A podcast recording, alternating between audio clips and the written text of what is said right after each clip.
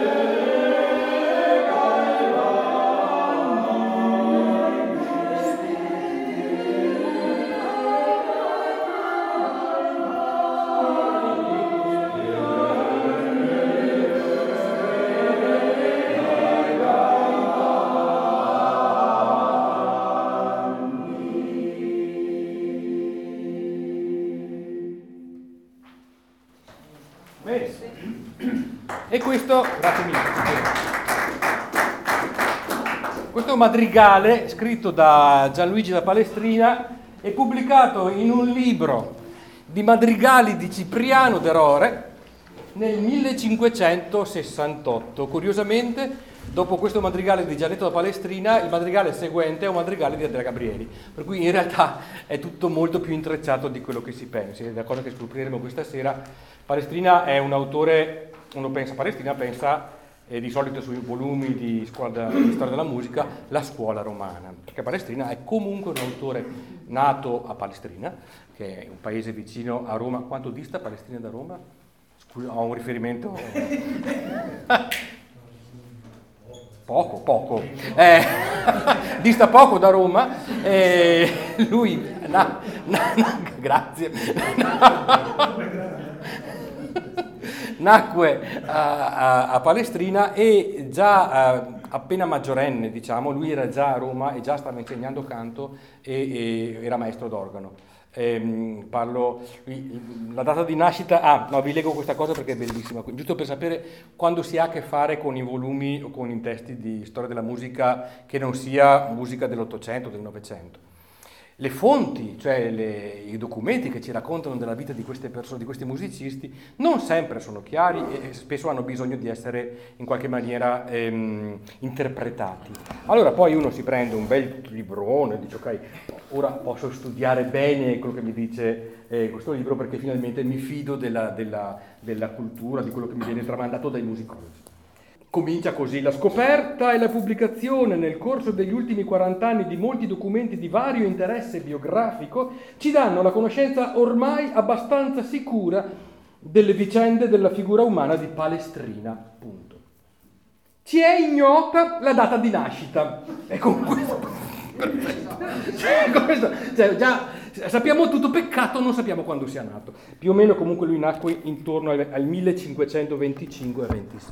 E si sa già appunto che eh, nel a 19 anni, nel 1544, era già stato preso da un cardinale che evidentemente l'avrebbe sentito cantare nel coro del Duomo di Palestrina e lo portò a Roma a studiare. E, lui già a 18-19 anni era già maestro di canto e organista alla chiesa di Santa Maria Maggiore, che insegnare canto a 18 anni vuol dire bisogna essere abbastanza competenti per poterlo fare. Che lui sia un cantante e, e tutti quanti ce ne accorgiamo quando eseguiamo le sue musiche perché scopriamo che spesso tutte le parti, anche interne del madrigale, so, hanno una loro cantabilità. Cioè sono fatti in maniera tale che un cantante le può eseguire senza diventare matto o senza avere problemi di fiato, senza avere problemi di, di ordine tecnico. Evidentemente aveva coscienza Palestrina di questa cosa e questo è uno dei fattori che eh, riesce a, um, che ci aiuta a capire che la, di, la sua musica ebbe un grandissimo successo, perché la musica, per quanto intricato abbiamo sentire, comunque non difficile. È difficile lo studio forse, ma non credo che sia difficile l'ascolto, è una cosa diversa. A volte certi madrigali molto contrappuntistici eh, possono risultare densi e difficili di comprensione, mentre in musica come questa ha una certa sua, all'epoca era definita ariosità cioè leggerezza, che la fa portare avanti e la fa ascoltare senza troppi impegni. Lui, dopo essere stato eh, maestro di cappella a Santa Maria Maggiore, ovviamente a Roma già all'epoca c'era il posto massimo d'ambizione eh, per un musicista, era entrare in Cappella Sistina. Però eh, lui alla, alla Cappella Sistina riuscì a starci praticamente 5-6 mesi come cantante. Prima di eh, essere alla Sistina, lui era maestro di cappella alla Cappella Giulia, che in realtà era il coro che eh, cantava nelle messe a San Pietro, ma dove non c'era il Papa, diciamo eh, come se fosse stata la parrocchia di San Pietro senza essere la messa ufficiale del Papa. Riuscì a entrare in Cappella Sistina, peccato che eh, esattamente in quell'anno, che era il 1555, entrò e dopo pochi mesi subentrò Papa Paolo IV che eh, dette nuove norme su chi poteva avere accesso alla Cappella Sistina, tra cui il fatto, per esempio, di non essere sposati, e lui aveva due figli, o di non comporre musica profana, e lui aveva composto anche madrigali, per cui Gioco Forza fu messo in, è definito pensione, comunque licenziato. Infatti lui dopo tornò a lavorare, dopo vari percorsi, tornò a lavorare nella Cappella Giulia dove rimase praticamente fino in fondo. Quindi non è che Palestrina sia strettamente legato alla Cappella Sistina, anzi più legato a quell'altro coro. Diciamo che comunque fin da quando lui arrivò a Roma cominciò a comporre, ed era un ottimo compositore, compose una marea di musica anche se bisogna dire che ehm, soprattutto la musica che lui compose fu sacra. Se uno guarda l'elenco delle sue opere, scopre che eh, a fronte del numero di messe, eh, c'è una tabella qui mi dice messe, siamo a 104, mottetti a quattro voci siamo a 80, mottetti a cinque voci 120, sei voci 50, eccetera, eccetera, eccetera. Falsi bordoni, mottetti a 12 voci, parti di messo, offertori, litanie, lamentazioni. Madrigali a quattro voci, 50. Madrigali a cinque voci, 30. Madrigali a tre voci, 2.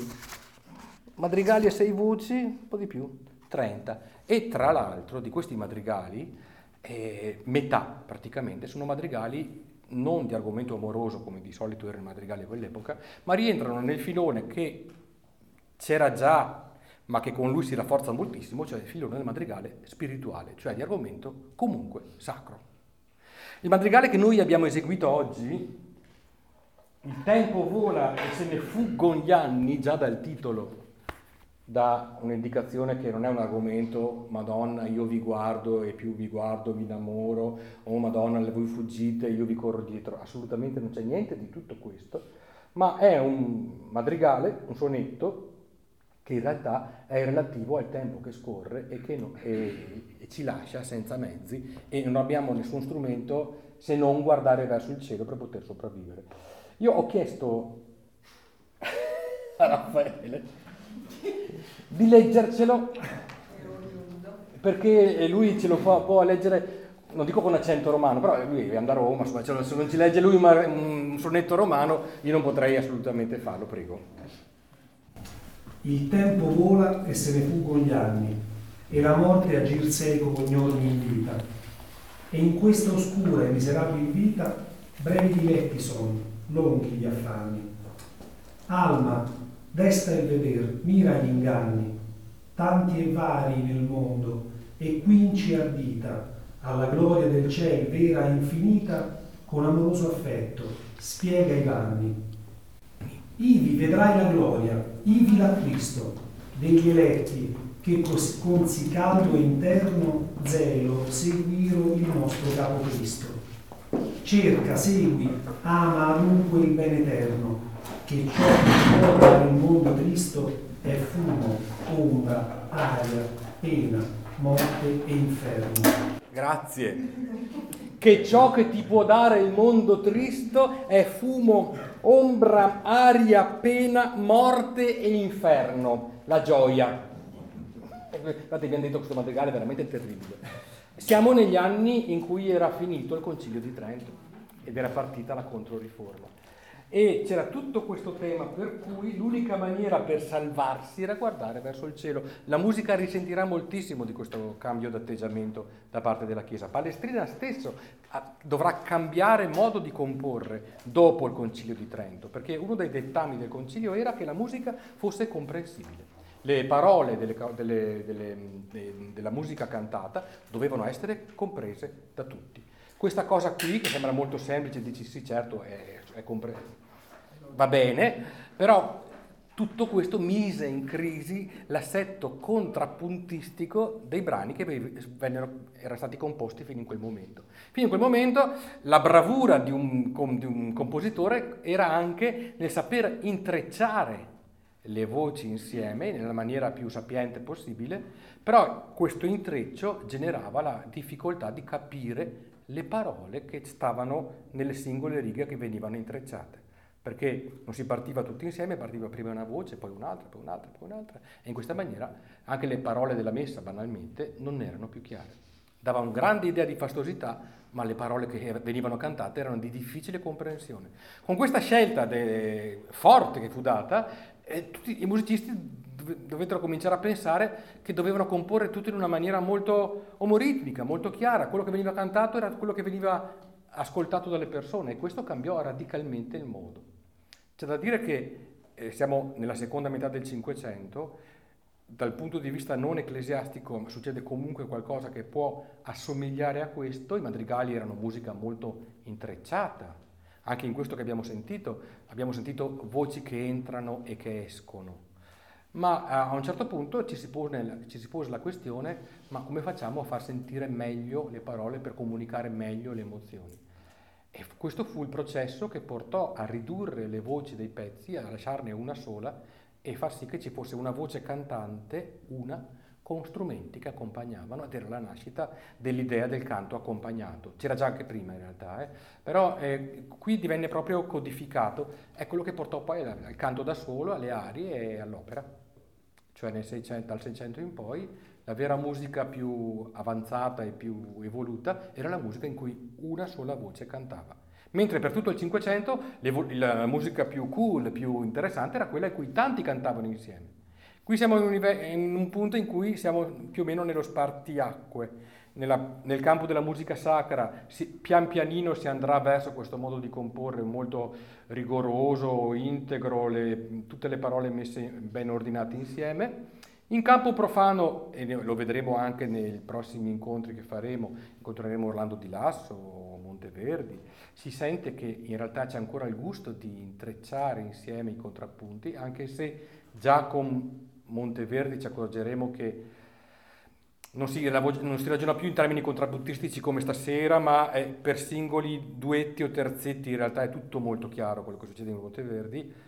e poi da Monteverde in poi in realtà il madrigale eh, quasi cessò di essere scritto. Ogni tanto appariva qualcuno che ne componeva. L'ultimo incontro che faremo sarà eh, un madrigale di un ignoto, Cesare Zoilo, è un madrigale seicentesco, stranissimo, scritto in maniera strana, senza basso continuo, perché ormai all'epoca tutti i pezzi avevano l'accompagnamento, questo è senza continuo ed è scritto in maniera veramente, l'ho visto poco, l'ho guardato un po' prima di capire di fare quello, sarà una bella guerra perché è molto denso e intricato, però dopo di quello basta. Sono i madrigali di Caldara di Scarlatti appare qualcosa che sono molto belli, però è già un'altra cosa, siamo già a fine 600 e poi non c'è più questa grandissima moda. Volevo farvi sentire di questo madrigale questa, la bellezza che hanno le singole linee. Ogni linea ha una sua dignità, lo cercavo di, ne abbiamo parlato anche oggi, no? anche se eh, partono prima, entrano dopo, si intrecciano, però comunque ogni voce, un madrigale ha cinque voci, quindi abbiamo una voce di soprano, una voce di alto, di tenore e di basso. La quinta voce è il quinto e loro lo chiamavano quinto perché era proprio la quinta voce. Poi bisogna vedere in base a come è scritta se è un altro soprano, se è un altro alto, se è un altro tenore. A volte può essere anche un altro basso. In questo caso è una seconda voce di alto, più o meno. Si intreccia insieme all'alto, il quinto. E anche quella voce lì avrà i suoi interessi. Sentiamo com'è la voce di soprano, quella dell'inizio facciamo solo sentire la prima, la, la, il primo tema.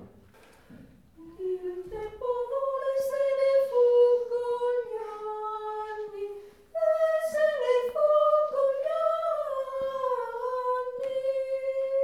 anni. Esatto, il tempo. Ok, questo tema qua. Sentiamo gli alti. Il tempo vola se ne fuggono gli anni.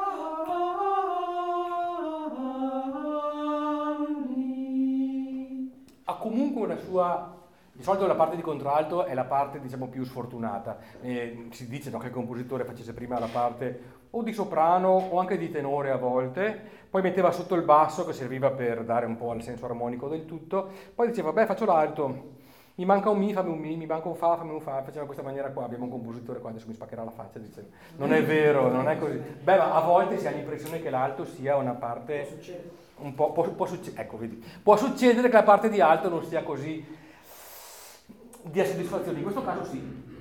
La loro voce però non è esattamente la voce che fanno i soprani, sono partiti da due note diverse. Perché? Perché devono stare bene insieme. Proviamo a sentire insieme cosa succede.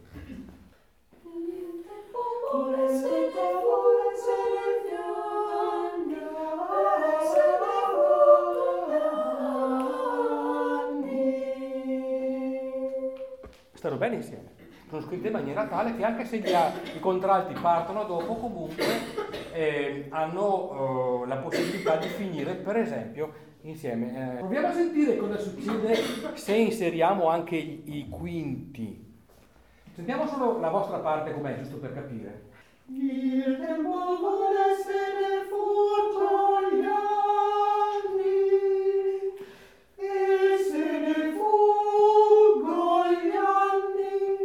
quello che abbiamo sentito in realtà è quello che risolve un pochino meno, ma vediamo come stanno bene insieme. Le tre voci, ognuno entra quando è ora.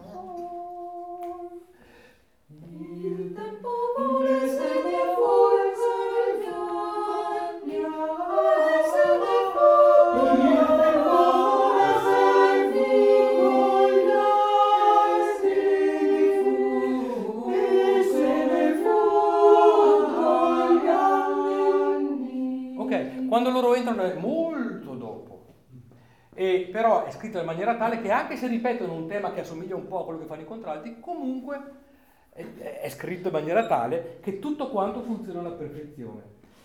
Perché Palestrina, grazie, volete, volete sentire, Palestrina scrive un tema con tutte queste note veloci? Perché come tutti i madrigalisti e come tutti i musicisti dell'epoca sentono fortissima l'influenza del testo. Il tempo fugge e vola e se ne fuggono gli anni, significa che ci vuole un tempo rapido e quindi le note sono scritte con un tempo rapido. Il tempo vola e se ne fuggono gli anni. Dal punto di vista della notazione, tutte queste note rapide sono note nere. Nera vuol dire corre. il tempo vola e se ne fuggono gli anni. E ogni voce che entra deve mantenere questa idea del tempo che se ne fugge. Intrecciando insieme il tutto da un'idea di qualcosa che scorre, che scorre sempre rapido, rapido, rapido. Quando eh, invece il discorso cambia, questa è solo la prima riga del madrigale, il tempo vola e se ne fuggono gli anni, tutto quanto deve scorrere molto veloce perché gli anni se ne vanno. Nella seconda riga, e la morte a gir seco ognor n'invita morte ci aiuta, ci guida e ci invita ad andarcene con lei. Quindi in realtà questo scorrere del tempo non porta a niente di buono se non alla morte. E quando arriva a dire questa cosa, eh, lui conduce un discorso che parte dall'alto, in cui i soprani dicono E la morte agir seco ogni giorno in vita, a cui risponde un coro grave e la morte agir seco giorni in vita, più o meno è così. È come se ci fosse una cosa che piega lentamente verso il grave. La morte ci porta verso il grave chiaramente uno quando pensa a una cosa bassa con la morte pensa alla tomba. Per cui è come se lui con la musica conducesse in una zona verso il suolo o anche il sottosuolo. Mi vengono, mi vengono cinque voci a cantare la A e la B,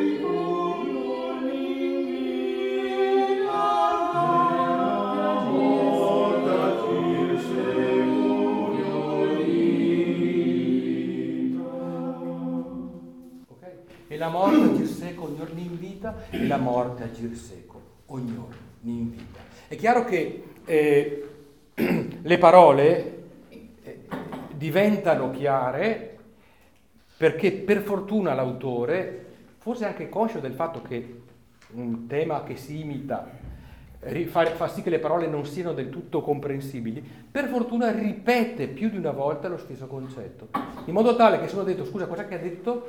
Arriva un'altra voce a ripeterlo, ah ecco, era proprio quello. Quindi può anche essere che ci sia un, un'idea di iterare il concetto anche per aiutare la comprensione del testo. Il secondo fattore che aiuta la comprensione è che chi canta pronunci, che sembra una cavolata, ma spessissimo, tecnicamente parlando, un cantante deve porsi delle questioni su come passare la pronuncia delle parole a un ascoltatore.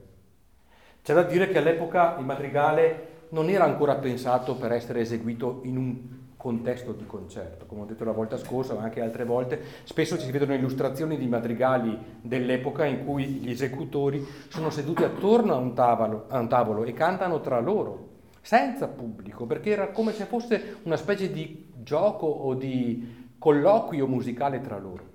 L'esecuzione di madrigale espositiva come in forma di concerto comincia a essere così quando i madrigalisti sono professionisti e questo succederà fra un po'.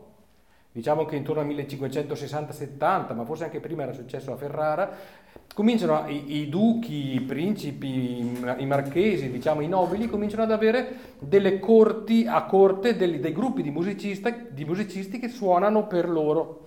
E in chiesa si fanno le messe, i mottetti e tutto il repertorio sacro. A corte si eseguono anche madrigali, a quel punto sono pezzi eseguiti in concerto davanti a un principe, che è cosa ben diversa che non un, un piccolo un colloquio intimo tra cinque cantanti. D'accordo? Quindi a volte eh, io chiedo, ho delle questioni sul fatto della comprensibilità, eh, perché stiamo un po' forzando questo genere a farlo diventare genere da concerto quando in realtà potrebbe ancora non esserlo. Quindi questo potrebbe creare un po' una discrepanza. Spesso si dice che la gioia di cantare madrigali è più per, la, per chi la fa che non per chi l'ascolta.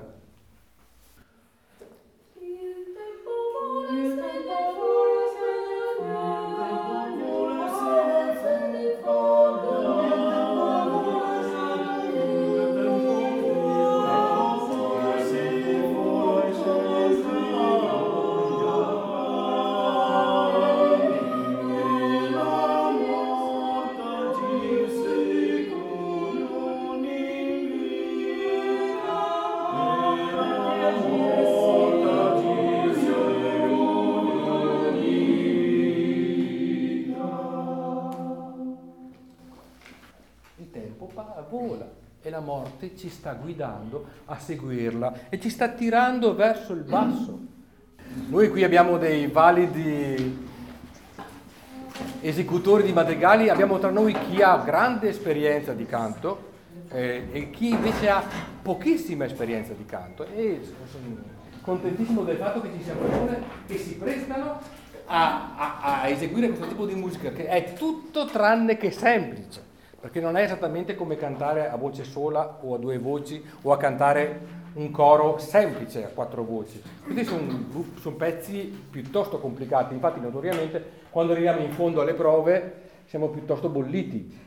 Eh, Matteo che viene da Bologna, che è venuto oggi, ci dice io non so come voi facciate, neanche noi sappiamo come facciamo. Dopo aver detto questa, raccontato questa, dato questo quadro del tempo che scorre, che la morte ci invita, c'è un punto piuttosto drammatico, piuttosto più buio, è il momento più buio di tutto il madrigale. È quando eh, il testo dice, e in questa oscura e miserabile vita, brevi diletti sono, lunghi gli affanni, la gioia. Cioè proprio veramente è la, la controriforma che preme sopra il compositore palestrina che sta cercando di scrivere una musica che dovrebbe essere di diletto. Mm. E in questa oscura e miserabile vita succede un fatto, c'è un piccolo fatto musicale per dare il senso dell'oscurità, c'è qualche nota piegata con dei bemolli che indicano una piega emotiva che spesso viene utilizzata per parole che rappresentano dolore, ma anche lacrime, a volte anche dolcezza. In questo, in questo caso sulla parola oscura si sente piegare una nota sul bemolle. E poi c'è eh, un gioco madrigalistico, che era una tipica forma di, eh, li stiamo pian pianino incontrando in, queste, in questi incontri, le, le, parole dettano la maniera di scrivere. Su brevi abbiamo note nere, cioè rapidi, brevi diletti sono. La, not- la frase è corta e molto veloce, brevi diletti sono. Brevi, brevi, brevi. E si pronuncia, è come se dovessi pronunciarlo breve recitando. Brevi diretti sono. Poi dice lunghi gli affanni. Su lunghi gli affanni lui scrive con delle note lunghissime, molto lunghe, al punto tale che a volte ci poneva dei problemi anche di tenuta, perché nota lunga vuol dire che devi respirare tanto per poterla fare. I soprani addirittura hanno una nota che è definita musicalmente longa, che a quell'epoca era già, ormai non si usava più, si usava moltissimo fino al 400 nel 500 la longa era proprio andata in disuso, troppo lunga, non si poteva usare. Soprani si beccano una bella lunga scritta, perché lunghi gli affanni è proprio, sono lunghi gli affanni. Per farlo sentire la musica allunga tutte le note, si sente subito. In questo scura miserabile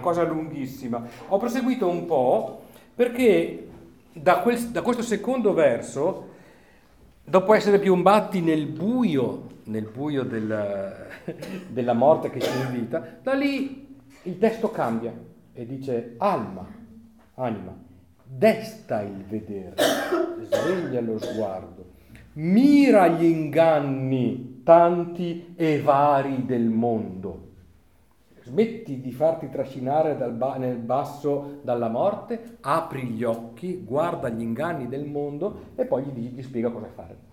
Allora, su questo testo, su questo testo Palestrina, niente, musicalmente non succede niente di particolare. Alma desta il veder, è una melodia che scende, ma non ha niente di legato in, par- in caratteristico con, la, con il testo.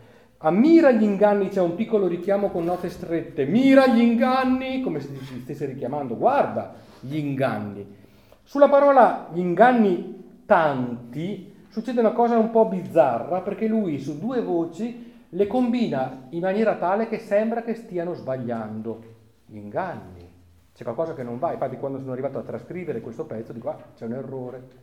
E invece no, lo fa apposta, perché vuole rappresentare gli inganni della musica che però poi si, si risolvono. Possiamo fare alma, destra al vedere solo la parte di quinto e di alto. Alma, destra al vedere, mira inganni, al vedere, mira inganni. Esattamente. Quando arrivi a questo punto qua, sembra che c'è qualcosa che non va. Sol contro La. È sbagliato, non è vero, era giusto. Facciamolo eh, andando avanti, io mi sono fermato, scusate, però adesso andiamo avanti, d'accordo? Alma destra il veder, mira gli inganni, mira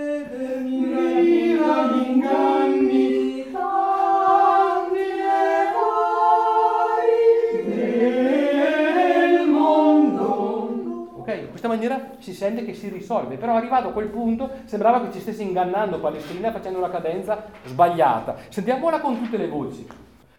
Alma destra, alma destra il vede, alma destra il vede,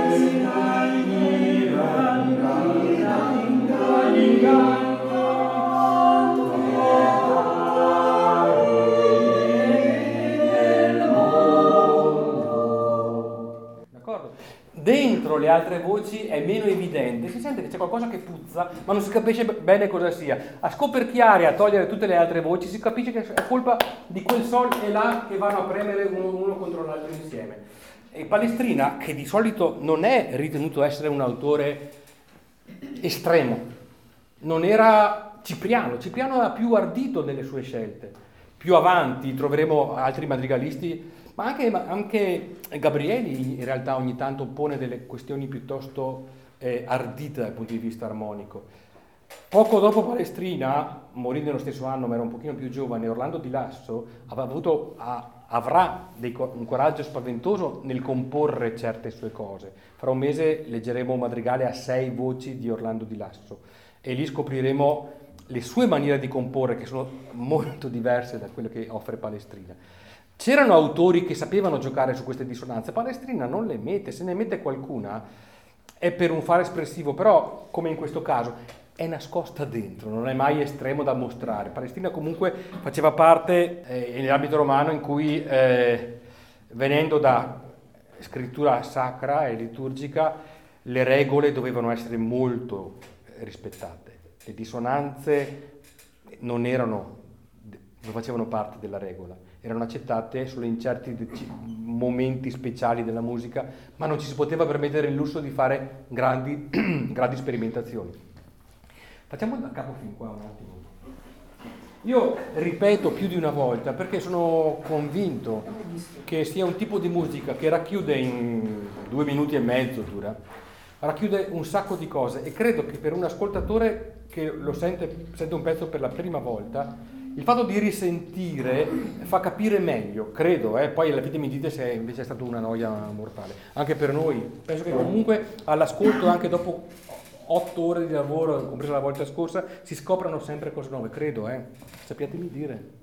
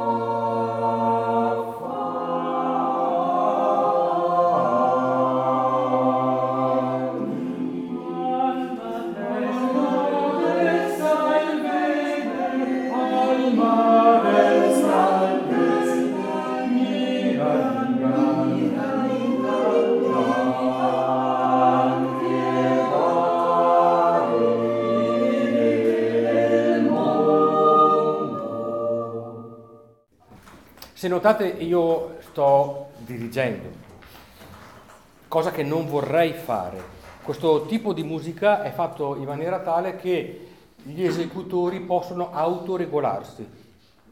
L'unica cosa che è richiesta quando si fanno madrigali, una delle cose richieste quando si fanno madrigali è, la prima è sapere le note. E questo Vabbè, apre dei mondi, c'è chi ha più o meno facilità, c'è chi ha più o meno eh, la um, capacità di leggere, perché a volte c'è chi legge molto rapidamente la musica, c'è chi no, deve studiare prima. Ma, eh, ma... Poi notate che questi madrigali in realtà originalmente erano scritti su parti staccate, il soprano aveva la sua parte, e qui c'è qualcuno che sta leggendo parti staccate, credo anche, cioè ha solo la sua musica, la sua parte, ed erano scritti in chiavi che non sono le chiavi musicali moderne o meglio, il basso ha la chiave di basso, che è quella che usiamo anche adesso. Basta. Tutte le altre voci hanno chiavi diverse. I soprani erano chiave di canto, il soprano, il, il, l'alto è chiave di contralto, il tenore in chiave di tenore. Quindi o si è capaci di leggere in quelle chiavi, che sono simili alla moderna, cambia solo banalmente dove sta il Do centrale. Se non si è capaci bisogna trascriverli, allora a volte fornisco delle trascrizioni presupposto è sapere le note, ma parte sapere le note è anche sapere quanto durano.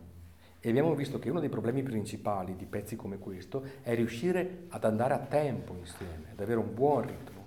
Allora io non cerco di dirigere dal punto di vista dell'interpretazione, perché su cinque cantanti i cantanti possono decidere ben loro come fare a, a, svolgere il discorso, cantare forte, cantare piano, essere incisivi, essere tristi, essere molli. Sono cose che è un lavoro che dovranno fare loro qua, se decidessero di trovarsi insieme a studiare. Un conto è cantare in coro, un conto è cantare in questa maniera qua. Ma l'altra cosa che è, è necessario fare è tenere il tempo. Io cerco di fare questo gesto che era detto all'epoca somministrare il tactus cioè dare un'indicazione costante, non a caso, che eh, determina quante note ci devono stare in questo gesto. Questo è un madrigale alla breve, c'è un segno particolare all'inizio che indica che le note devono essere ripartite dentro un tactus per cui ci sta o una breve, che è una nota a forma di quadrato, o due semibrevi, o quattro minime, otto semiminime e così via. Per cui, dato questo tempo che io do, è, è compito di ogni cantante essere almeno in grado di saper eh, decodificare i segni che trova scritti per cantare a tempo, perché se uno canta da solo può fare più o meno quello che vuole. In due più o meno ancora ancora ci si mette d'accordo. In cinque no. In cinque non è possibile, o meglio, è anche possibile che uno si prenda anche la libertà di fare delle cose, ma se lo fa ci vuole così tanta fusione con gli altri senza venire ammazzato perché l'ha fatto e, e sapersi aspettare. Mentre in caso in cui si studi le prime volte bisogna proprio tenere il tempo. Questo è uno dei problemi più forti a volte, perché andare fuori tempo è niente, abbiamo provato prima, abbiamo fatto vari esempi, varie prove, abbiamo scoperto le note non sono un problema, l'intonazione del pezzo mm, c'è modo di metterla a posto, di strutturare, di studiare in maniera tale che si può cantare sempre intonati. Infatti, fino adesso il pezzo sta, sta procedendo, non stiamo calando, può darsi, siamo giusti, può darsi che eh, qualche nota non sia a posto, però non ci stiamo muovendo dalla tonalità del brano. All'epoca era chiamata modalità e non tonalità. Ma la, la questione del, della tenuta del ritmo invece può essere un problema, perché se non si riesce a cantare tutti quanti insieme, allora è un problema. Allora per evitare di dare troppo compito a persone che vengono qui per studiare un pezzo, mi sono occupato oggi di fare questa cosa da vigile, di tenere il tempo tutti quanti, d'accordo? Anche se l'ideale è che poi il, il gruppo si autoalimenti su questo lui ha, si è accorto che il tempo passa, la morte ci trascina giù, ci porta nel baratro, guarda che schifo in quello dove siamo finiti, Alma guarda, vedi eh, gli inganni del mondo. E cosa devo fare, dice l'animo. Da qui in poi il madrigale dà un invito, dice e quinci ardita e da qui dove sei ridotta, qui per terra, ardita e quinci ardita alla gloria del cielo vera e infinita, con amoroso affetto spiega i vanni, apri le ali. Quindi in realtà da questo punto in poi il madrigale invita l'anima ad aprire gli occhi, guardare gli inganni del mondo, guardare in su verso la gloria del cielo e con grande emozione spiegare le ali per tornare a volare verso l'alto. Allora, mentre prima c'è stato tutto un movimento melodico che portava verso il grave, da questo punto in poi il madrigale ha tutti i movimenti che invece invitano a salire verso l'alto. La musica stessa ha un sacco di scale che portano in su. È un madrigalismo che questo, cioè una, un, una scrittura musicale che raffigura la, il, il significato della parola, legato a, proprio a parole forti, spiega, apri le ali, sulla parola spiega, spiega, proprio ha un movimento di notte verso l'ascesa, come se aprisse le ali, è una raffigurazione quasi pittorica di quello che succede. Questo no, vi, vi, avviso perché questo, in questo punto qui dove siamo arrivati adesso, e quince ardita, e quince ardita, c'è un piccolo gioco ritmico per cui bisogna stare molto attenti musicalmente, è il pezzo diciamo più complicato dal punto di vista ritmico, per cui è un punto in cui è facile sbagliare. Allora vediamo un po' come va. Alma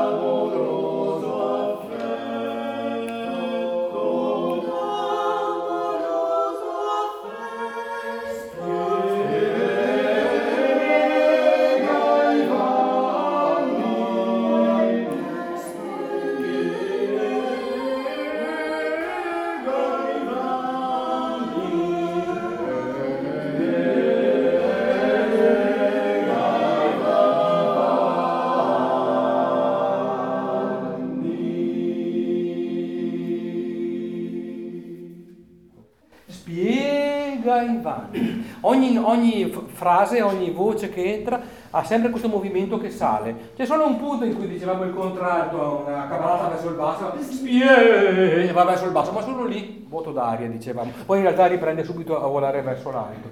È un pezzo, è un punto difficile, complicato, perché non è tanto il sapere le proprie note, ma è anche l'attesa, le pause che sono scritte dentro, che presuppongono che tu aspetti ed entri al momento giusto.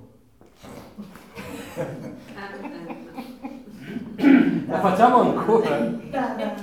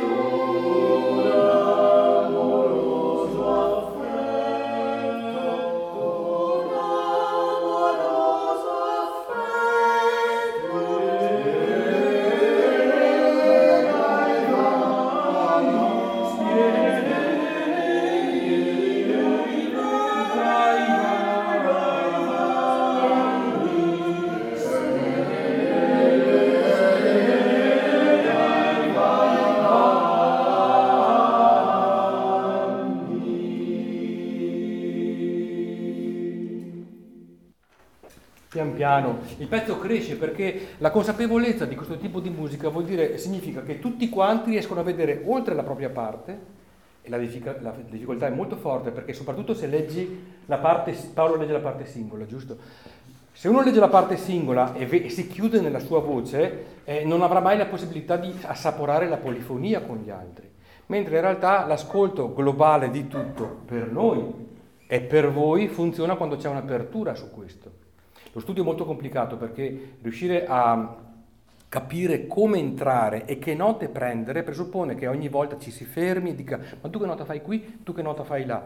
Infatti se sentite ogni tanto io dico facciamo da B, facciamo da C, facciamo da A, perché ho isolato, è la cosa che facevano già all'epoca, ho isolato all'interno del pezzo dei punti in cui si parte tutti insieme, A, B, C, D, E. Tenendo presente che nella musica del Rinascimento non ci sono le battute, quindi non possiamo dire andiamo alla battuta 15 perché non c'è battuta 15, ma ci sono dei punti che isoliamo noi.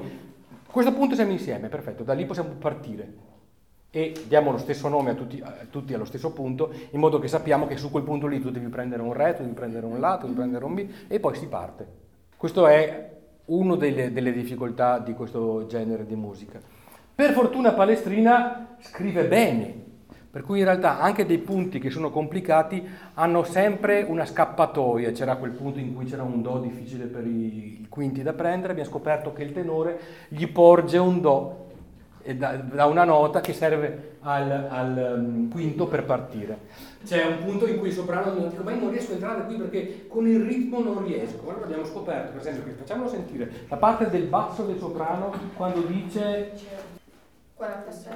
Eh no, facciamo da 40, eh, 43, solo soprano e basso. Il soprano fa con amoroso affetto spiega. Ok, soprano e basso. Con amoroso affetto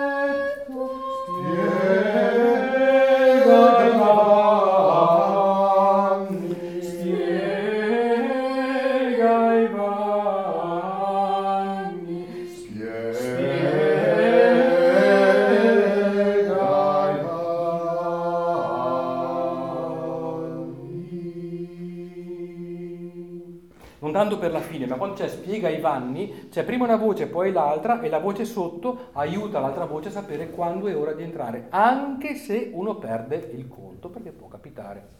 A volte le pause sono così lunghe che uno sta lì a contare e non riesce più a uscirne.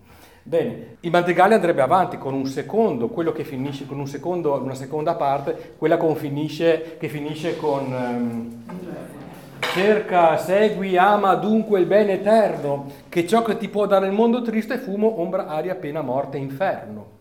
E auguri. Non finiamo con questo perché mi sembrava, sembrava un po' cattivo, anche perché non abbiamo studiato. L'idea di... en passant. Potevamo sorprendervi con una lettura a prima vista, ma evitiamo. Eh, l'idea di fondo di tutta questa serie di madrigali, noi le leggeremo otto sono otto madrigali che pian pianino ci fanno attraversare tutta l'epoca d'oro del madrigale dal 1520 al 1620. Ovvio che ogni volta eseguiamo un madrigale solo, anche se all'inizio un richiamo dei madrigali scorsi succede, ma questo serve forse più a noi che a voi. L'idea è che alla fine si costruisce un piccolo programma di sala sulla storia del madrigale. Io ho invito sempre più queste persone, quando hanno voglia, a studiarli, ma non con me, perché questa è musica che può essere auto, tranquillamente essere cantata a casa trovandosi e studiando. Se notate, a volte è anche bella studiare anche se non si è in tutte le voci, perché anche due voci sole creano armonia, chiaramente. Una no, magari non dà soddisfazione, ma due, anche tre, possono servire a. Eh, l'idea è che si riesca a eseguire musica così forse cerebrale, con la souplesse di una canzone.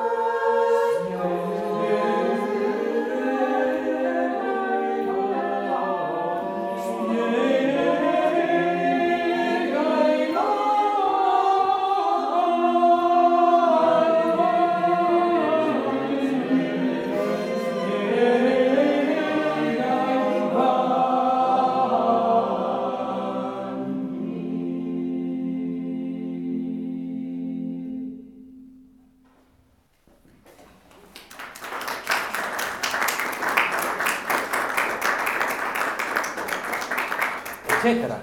Eh, È chiaro che è, come si dice, un prodotto in evoluzione. Mi manca qualcuno che non ha cantato. Qualcuno non ha cantato, ma siamo tutti quanti un pochino fusi. È chiaro che questo è il frutto di un lavoro da parte di qualcuno di tre ore di venerdì sera e tre ore di oggi e l'esecuzione di adesso. Per qualcun altro solo oggi, per qualcun altro mai. Ti mancava. Ed è un processo che evolve nel tempo. I madrigali hanno questa caratteristica che maturano lentamente, per fortuna. È musica che non ci stanca nella prima mezz'ora, anzi si ha sempre voglia di capire che cosa succede dopo. Ed questo è un bellissimo gioco di società, perché è sempre ricco pur avendo sempre le stesse note. E per fortuna di madrigali ne esistono tantissimi. Palestrina ce ne ha regalati pochi. Paradossalmente tra questi pochi c'è un madrigale, Vestiva i colli, che noi abbiamo studiato due anni fa, due anni fa che eh, proprio perché era di Giannetto, già Giannetto, sì, lo dicevano in Veneto, eh, Giovanni Pierluigi da Palestrina, eh, divenne famosissimo, fu um, eseguita in tutte le salse, in devolature per liuto, eh, con, con, le viole da gamba, ci fu anche un madrigale parodia di Vestiva i, i, colli che si intitolava Rostiva i corni e parlava delle castagne al forno invece delle, delle, di, delle cose auliche di cui parlava il madrigale. Scrisse poco ma ebbe grande influenza, Palestrina influenzò tra l'altro tutti i musicisti a seguire per la sua vena compositiva molto semplice, molto semplice. Apparentemente semplice, ecco, ce l'ho fatta. Orlando Di Lasso, che incontreremo fra un mese, è tutt'altro. Tra l'altro Palestrina arrivò a Roma e lì ci stette per tutta la sua vita. Tra l'altro lui era un abile, aveva un grande spirito pratico, si comprava le case, si amministrava quello che le guadagnava, se gli facevano una proposta per andare da qualche parte lui chiedeva delle paghe piuttosto alte e per due volte perse in una di andare al servizio di Filippo II di Spagna perché chiese un sacco di soldi e loro non, glielo diedero, non glieli diedero. E a Mantova uguale. Eh, per cui lui alla fine restò sempre a Roma non si mosse mai da Roma e da lì esercitò la sua influenza potentissima sulla musica soprattutto sacra ma non solo quella. Incontreremo il mese prossimo Orlando Di Lasso che invece fin da, da piccoletto ah, lui era nato fiamme no, um, in Belgio fino a, da 14 anni lo portarono a studiare a Palermo, poi andò a Napoli, poi a Roma e da lì girò per praticamente tutta l'Europa. E lui era una personalità pazzesca e ho letto un paio di sue lettere dove lui scrive in contemporanea in 5-6 lingue diverse e aveva chiaramente, riusciva a gestirle tutte, le capiva tutte quante e la sua musica è così, è molto densa e ricca di inventiva al punto tale che a me personalmente risulta fin troppo troppo ricca di, di, di, cose, per cui a volte si perde, secondo me, in tutto quello che vuole dire, ma è chiaramente tutt'altro spirito rispetto che Palestrina. E poi eh, a seguire, fra tre mesi arriviamo a Monteverdi, lì non si può assolutamente dire niente. Io vi ringrazio di, di essere venuti, per chi c'è qui ci vediamo la volta prossima, per chi non c'è ditegli di venire. Eh, grazie mille e vi auguro buon anno.